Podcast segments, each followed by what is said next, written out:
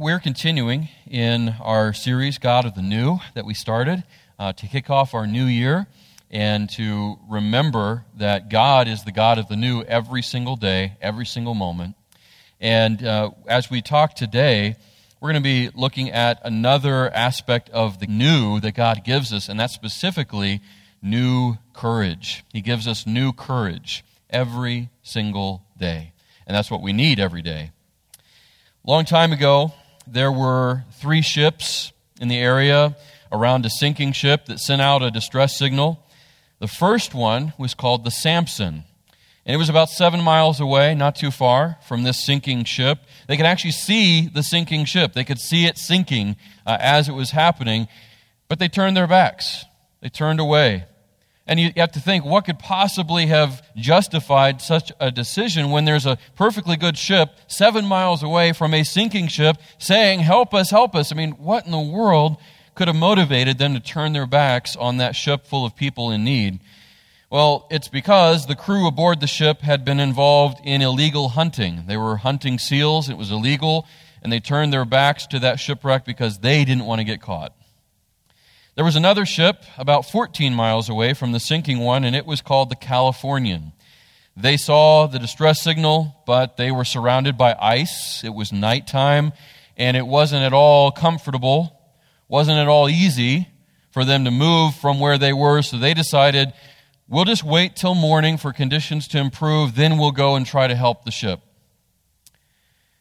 And the thing that they didn't realize that they either forgot or didn't know at all. Uh, they were so focused on their own well being, is that being courageous isn't about having such incredible bravery that people write books or make movies about you. No, being courageous, being courageous is choosing to do what's right and needed over what's easy and comfortable.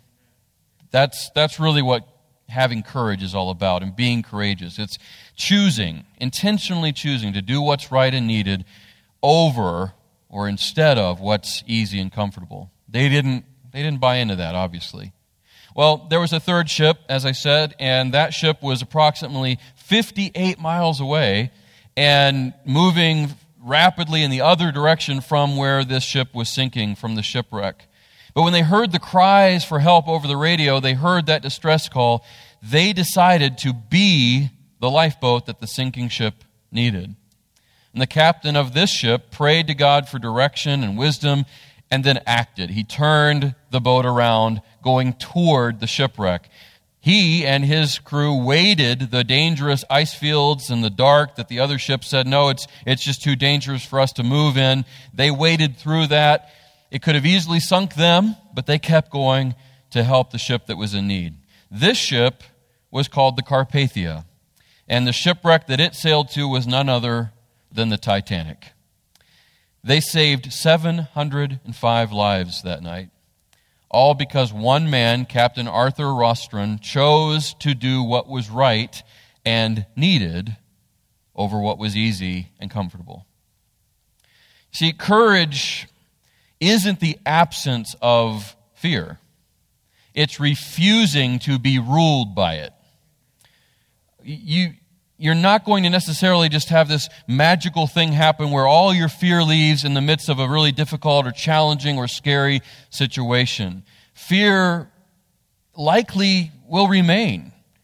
Having courage is to say, I'm going to push through the fear and I'm going to refuse to be dominated and ruled by it whatever situation you're going through, whatever is looming over you. And, and when that fear swells up, it's saying, Yep, I'm going to acknowledge that I am fearful. I'm going to admit it. I'm not going to pretend like I'm not, but I am going to refuse to let it have its way with me. I'm going to persevere through it. Courage is letting God rule your heart instead of fear. And it's allowing Him to give you the new courage that you need continually. That's the great thing about God, uh, among many other great things, is that part of Him being the God of the new is that He gives you new courage, moment by moment, situation after situation. And if we will refuse to be ruled by fear and choose instead to allow Him to rule us, then we will experience the courage that He alone gives, that He alone provides. And there's a great example of this in the, the person of Joshua. Joshua is such an incredible example in the, in the Old Testament. He's one of my favorite examples in all of Scripture. And rather than zeroing in on a really specific uh, example of him exercising courage, what I want to do is just start off with uh, what was certainly a very, very daunting, challenging task that lay ahead of Joshua, certainly overwhelming for him, and something that I, I absolutely believe would have caused so much fear in his heart and his mind as he was given the task to now lead the people of Israel instead of Moses. So rather than looking at one particular um, example or, or incident or situation where Joshua exercised courage, I want us to focus in on what he was told, what God told him directly, which was a repeat of what Moses told him before he died, to see where Joshua's source of courage that he did exercise all through his life, all through his leadership of Israel, where it came from. That's what I want us to focus on today. The source of Joshua's amazing courage as he started off in this incredible task of leading the people of Israel. So, a little bit of context before we jump into Joshua 1 6 through 9, where we're going to start off. Joshua 1 6 through 9. A little bit of backstory. Uh, Moses had faithfully led the people of Israel, starting with the exodus of Egypt, all the way through bringing them to the very edge of the promised land where God told him he wasn't allowed to enter. He wouldn't actually go in and lead the people there. He could see it from afar, but he would be gathered to his people. He would die.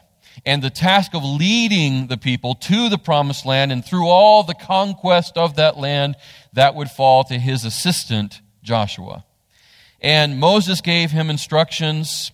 He said, Okay, it's going to pass to you. My mantle of leadership is passing to you here's what I want you to do. I want you to focus on God's word. I want you to know it. I want you to live it. I want you to be courageous and know that God will be with you. God will go before you. God will never leave you. And he said this in front of all of the people of Israel so they could hear the same challenge.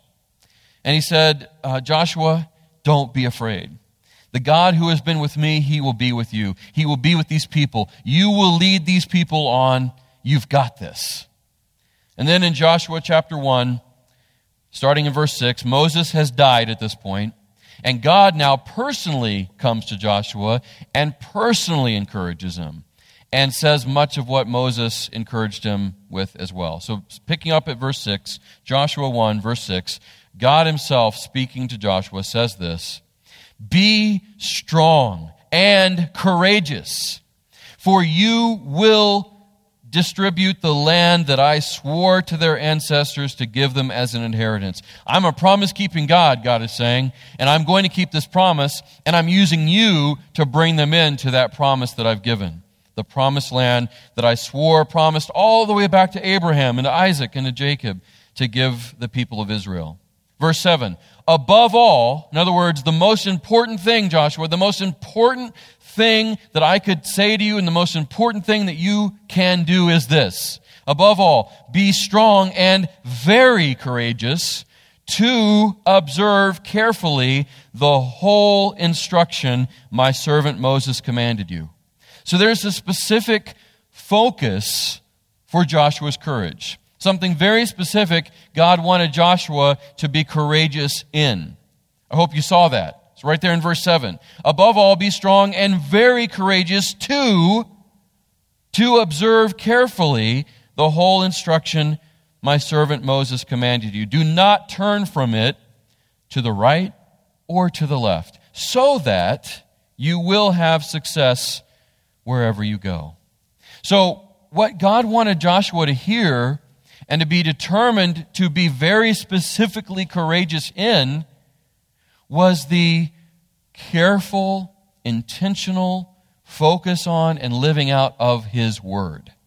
That's what Joshua needed to be courageous about. And notice he didn't say, as you fight all the enemies that you're going to fight, as you go into battle, as you o- overcome all these odds that are stacked against you, as you take all these cities, be really courageous in that. Now, certainly he needed to be, you know, as the Battle of Jericho and Ai and all those other epic battles took place. Yes, Joshua would need great courage to lead his people through that. But that's not where God wanted Joshua's courage to start, and that's not what God saw as the most important need for Joshua to be courageous in. No, that was in his careful observance and application of the whole instruction of the Word of God. And, and that's really important for us to pick up on because it takes courage to be devoted to God's Word. It takes courage. It takes increasingly more courage in our society and our culture. As culture moves further and further away from having any sort of interest in God's Word or viewing it as, as holy, uh, as even people who claim to know God have less and less confidence in God's Word make more and more compromises. As that continues, we, church, will need even more courage than in past times to remain dedicated and committed to God's Word. It takes courage to stand up and say, My authority in my life is the objective, timeless, relevant Word of God that is the universal truth for all people in all time. It takes courage to do that.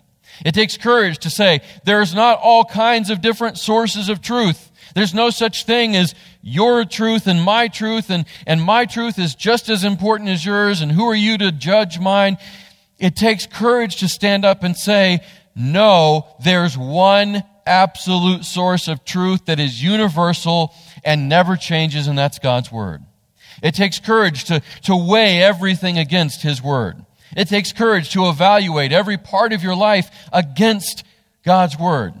It takes courage. And so God wanted Joshua, before he did anything else, to determine to be courageous in his careful observance or his careful obedience to God's word. Obedience to God's word is where our courage starts.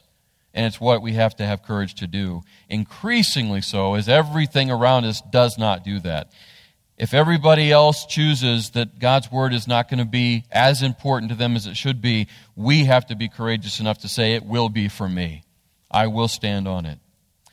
And he, he promised something. He said, If you don't turn from it to the right or the left, in other words, if you don't deviate from my instruction, the, the word that Moses commanded you, my word that I gave to him that he commanded you, if you are faithful to it, if you're devoted to it, then you will have success wherever you go. You will have success wherever you go if my word guides you and leads you and you are courageous enough to stand on it. Verse 8 says this This book of instruction, that's another way of saying God's word, His law, His standard, His principles, His commands. This book of instruction must not depart from your mouth. You are to meditate on it day and night so that you may carefully observe everything written in it. You can't do something that you don't know. You can't have other people do something that you aren't yourself applying. And that's what God was saying to Joshua. Be courageous to carefully observe the whole instruction that my servant Moses commanded you. Don't depart from it. Don't turn from it to the right or the left. Don't let it depart from your mouth. Meditate on it. Let it, let it saturate your mind, Joshua. Let it saturate your heart so that you can carefully observe everything written in it. You can apply what you don't already know and what you're not already doing. That's where this all started for Joshua. And then there's another condition of that. There's another result. If Joshua will do that, if he will determine to do exactly what God is saying for him to do, here's another guarantee. For then, last part of verse 8, for then, if you do all those things, Joshua, then you will prosper and succeed in whatever you do. Verse 9, haven't I commanded you? Be strong and courageous. There it is again. You think God wants Joshua to be strong and courageous? I mean, he's repeating it, you know, three times now.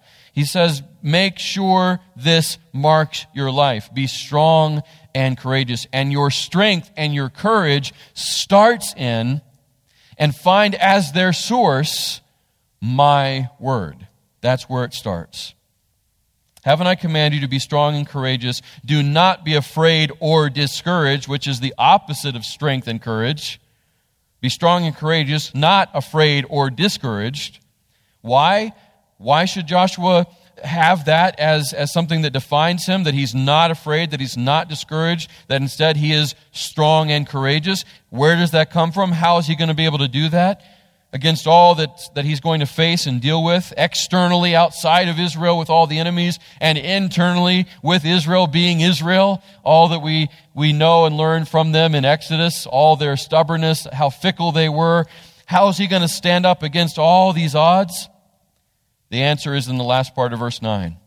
Do not be afraid or discouraged, for the Lord your God is with you wherever you go. So, I mean, we see in just these few verses the fuel and the source and the ammunition for our courage. It starts with God's Word, being in the Word of God, knowing it, memorizing it, being saturated by it, applying it personally. That's where our courage and our strength starts with. That's where it must come from. But it's also found in knowing that the God of the Word is with us. He's with us. We're not alone. We don't walk through life alone. We don't walk through our circumstances alone. We don't walk through situations alone. At least we don't have to. We don't have to do that. We have the God whose word we're supposed to know with us every single step of the way.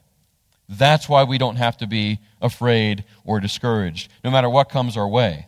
It's not because circumstances will necessarily just magically become better. It's not because we'll wake up one day and the trials we had yesterday are gone. That, that's not what's guaranteed. That's not the promise.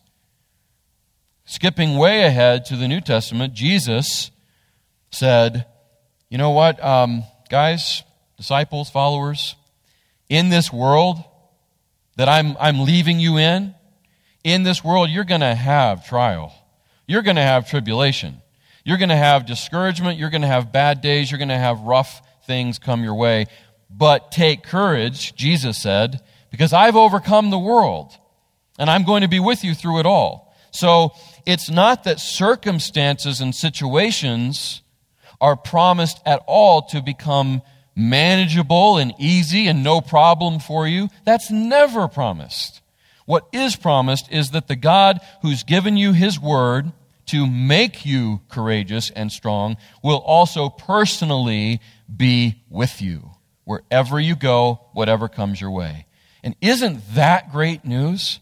I mean, isn't that encouraging to know that the God of, of the timeless living word that he wants you to know and be saturated by also will personally be with you?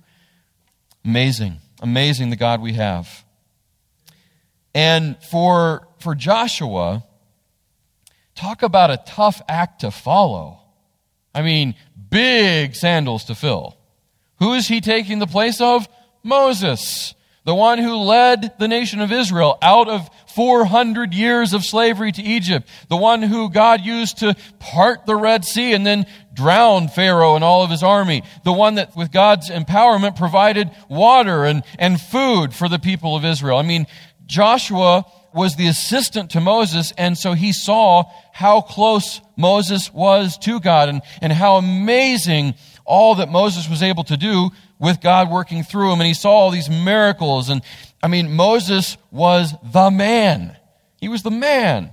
He was a, a leader that, that uh, the people of Israel had not seen and in many ways would not see again. I mean, you don't get much better than Moses. And now Moses is gone, and Joshua, who has been his assistant, is now entrusted with leading this great multitude of people, which aren't exactly the easiest people to lead. Big sandals to fill. And this new challenge would be bigger than anything Joshua had previously faced or gone through. And I mean, it's not that Joshua had not demonstrated courage before.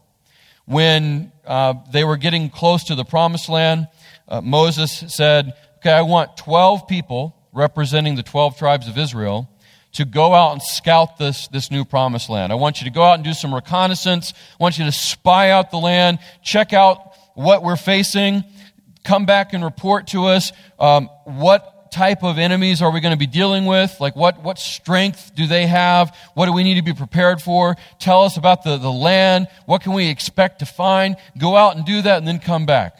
So they did. And Joshua and Caleb were two of the 12 people sent out.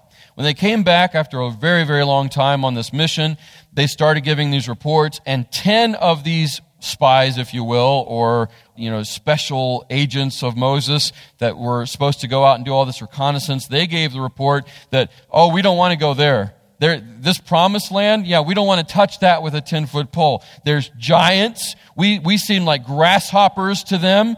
And there's all kinds of, of horrible circumstances that await us. There's all kinds of terrible, terrible things. I mean, boogeymen, monsters. It's not a good thing. We want to just turn back right now and everybody starts getting upset and they start crying and mourning and they're, they're complaining to Moses again like they always have done. But Joshua and Caleb stand up and say, no, don't listen to them. They're crazy. God has given us this land. Let's go take it. It's ours for the taking. It's ready. Come on, let's do this. Let's do this. So he demonstrated courage, but nothing that Joshua had seen or faced or dealt with before was going to measure up to what was in front of him and what he was going to have to do. So, how was he able to do it? How, how was Joshua going to be able to take on this unbelievable task on himself and do what was expected? It's because he knew something. He knew something and he acted on what he knew.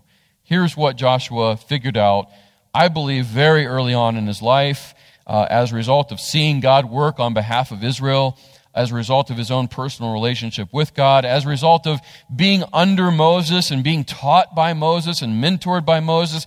He saw so much, and here's what he knew directly, personally. He knew that you have to be with God to get courage from God. He knew that God would be with him. He had seen God being with him, but he knew that he had to personally be with God as well. And that's something we all need to be aware of. We need to remember that you have to be with God to get courage from God. Spending time with God is exactly what Joshua did. And that was the secret of Joshua's success. That was the secret and the source of his courage. It was his secret sauce, if you will. Spending time with God.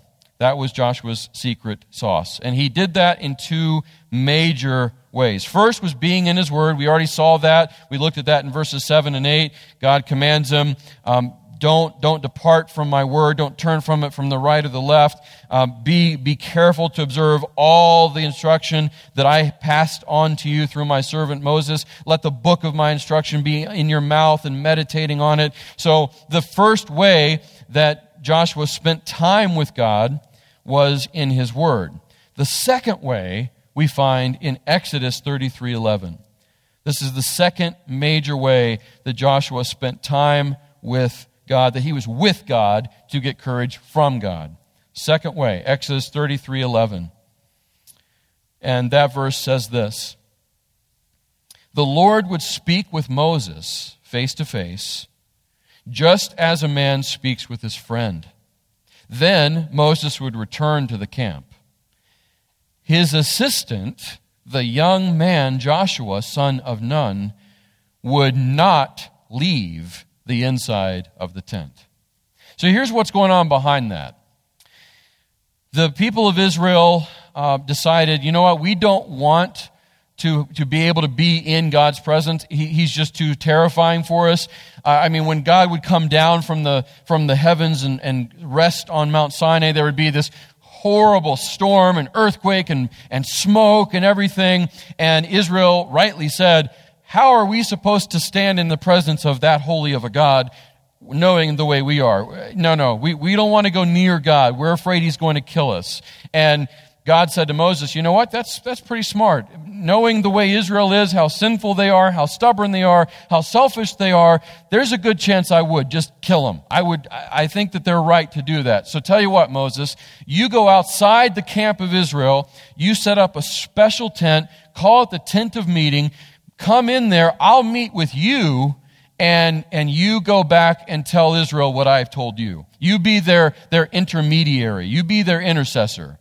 I'll meet with you. You go back and tell them everything I've said. Let's do it that way. So that's what happened. Moses built this, this tent of meeting. He'd go into the tent. The glory of God would come down and rest on that tent. All of Israel would be standing outside their tents. When they saw God's presence come down on that tent of meeting and Moses to go inside, they would then fall down and worship while he was there.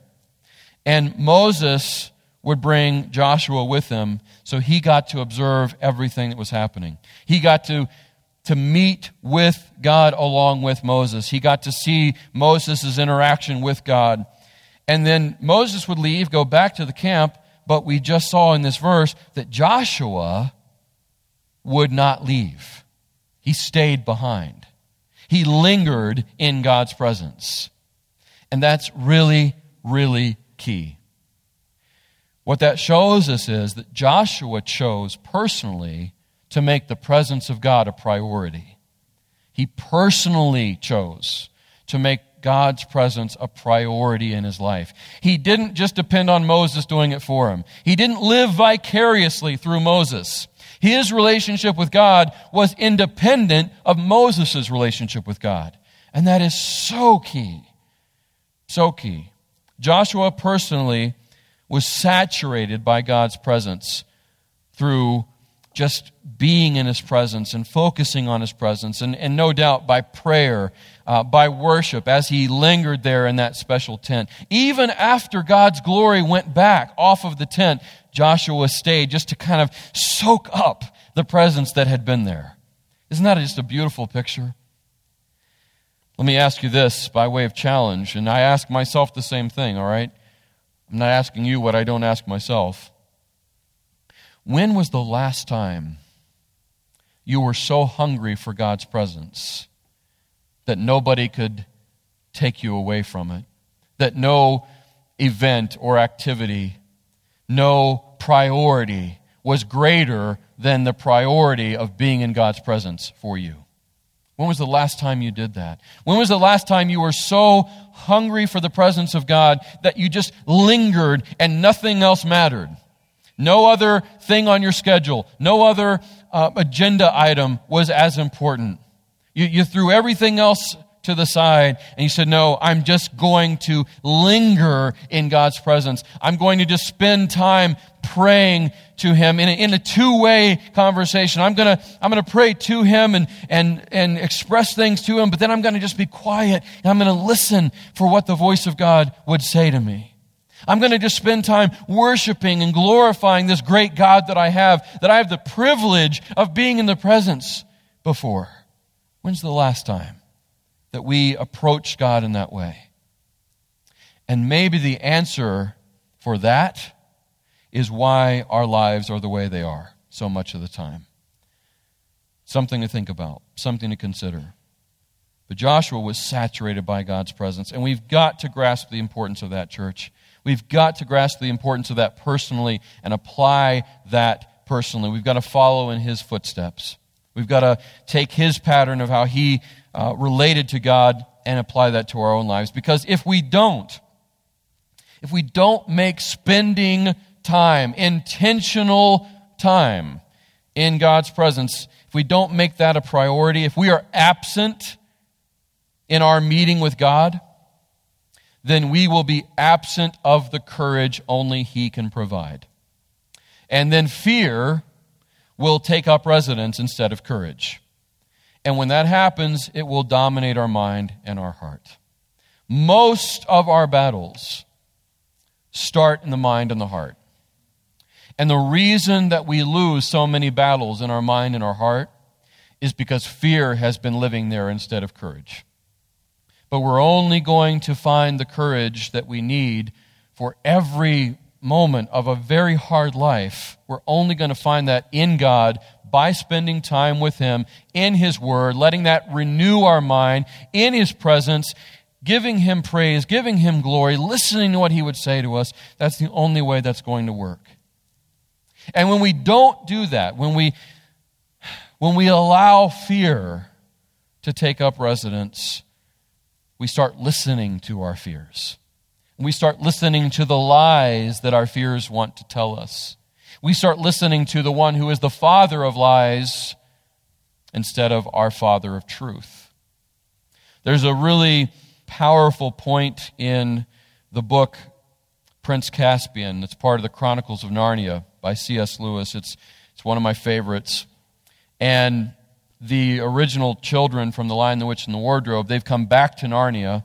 They left, went back to their world, and only about a year went by in their time on, on earth, but um, hundreds of years went by in Narnia in that time. And they are called back to Narnia by Aslan to help the, the new king step into his throne. Prince Caspian, they're, they're there to help him become King Caspian. And they're in the land of Narnia and it's changed. They don't know it anymore. It's unknown to them. It's strange. They don't know where to go. They're lost. And little Lucy sees Aslan and she tells her brothers and sister Susan, Aslan's here and he wants us to go this way. But they, they don't see him yet. And they think she's just imagining it. And so they keep going their own way. They get horribly lost. Finally, Aslan appears to all of them and they realize how wrong they were. And Susan is the most reluctant of all to come to Aslan. But when she finally does, he says this to her You have listened to fears, child. You've listened to fears, child, said Aslan. Come, let me breathe on you. Forget them. Are you brave again? And church, whenever we whenever we listened to any voice other than the voice of truth, the voice of our God. And anytime we let other voices impact and influence and direct and lead our lives that's outside of God, that's not His voice or not of Him, anytime we do that, then the result will be that we will start to listen to fears. And when we listen to fears, it will overpower and overcome, overwhelm us. It'll take up residence, it'll dominate our mind and our heart. And what we need to do is come back to the voice of truth, back to the source of courage that is our God.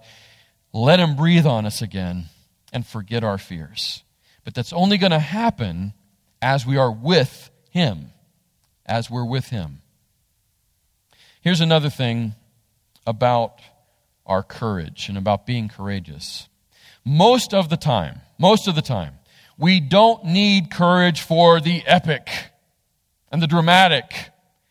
We need it for the ordinary. We need it for the everyday. Most of the time, we, do, we just we don't need courage for the epic. We need it for the ordinary. Here's what I mean, and I, I think you'll agree with me on this. It takes courage just to get out of bed each day, don't you think? I mean, with all that is going on around us constantly, with all that we face in this life and in this world, all the, the struggles within and without. I mean, it takes courage just to get out of bed and face this life head on with, with all of its unpredictability and all of its uncertainty. It takes courage to faithfully fulfill your roles and your responsibilities that God's given you. Your, your roles as a parent, your roles as a spouse, as an employer or an employee. It takes courage to do those things, to step into all that. It takes courage to live with honor and integrity, to have a servant's heart rather than a selfish one. It takes courage to say no to self and all that comes naturally, resisting the flesh, pursuing holiness, going against the flow of this world. It takes courage. It takes courage to stand out instead of giving in. It takes courage to do all that.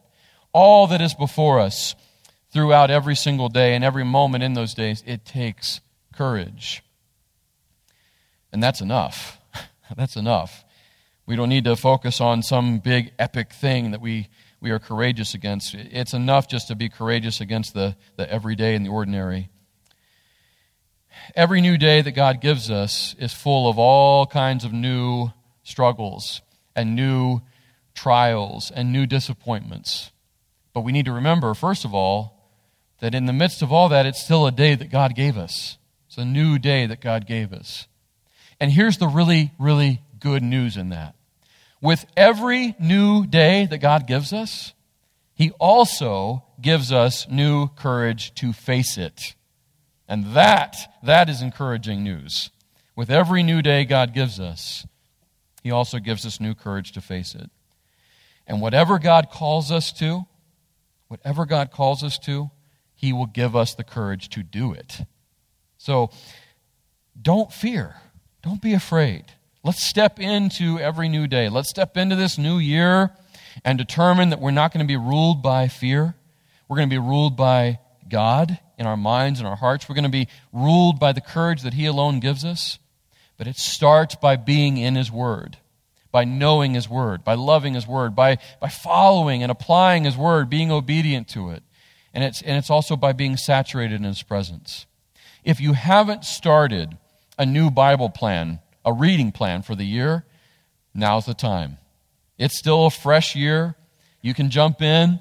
Uh, if you haven't made actual, intentional, daily time in God's Word a priority, you need to do it now, today. Like, go out of this place and pick a, a very focused, intentional plan in God's Word. Something. Whether it's reading it through, uh, through every book in a year, whether it's taking one book and just really diving in deep, whether it's taking um, parts of Scripture and, and just meditating on that for you know, a week and then moving on, whatever works for you, pick something that is going to allow you to tune out other items of importance. Not saying that other things aren't important, but it's saying this, this, this word, this living word of my living God, that's what I need more than anything else. And, and so I'm going to make that the most, the most important thing in my life. That's going to be the top priority. It's doing that. If you haven't done it, do it today. And then also make sure that you don't view time with God as just this mindless routine. Be present in the presence of God. Be present in that. Be saturated by His presence, by His glory, by His goodness, and let Him speak to you. Don't just do all the talking.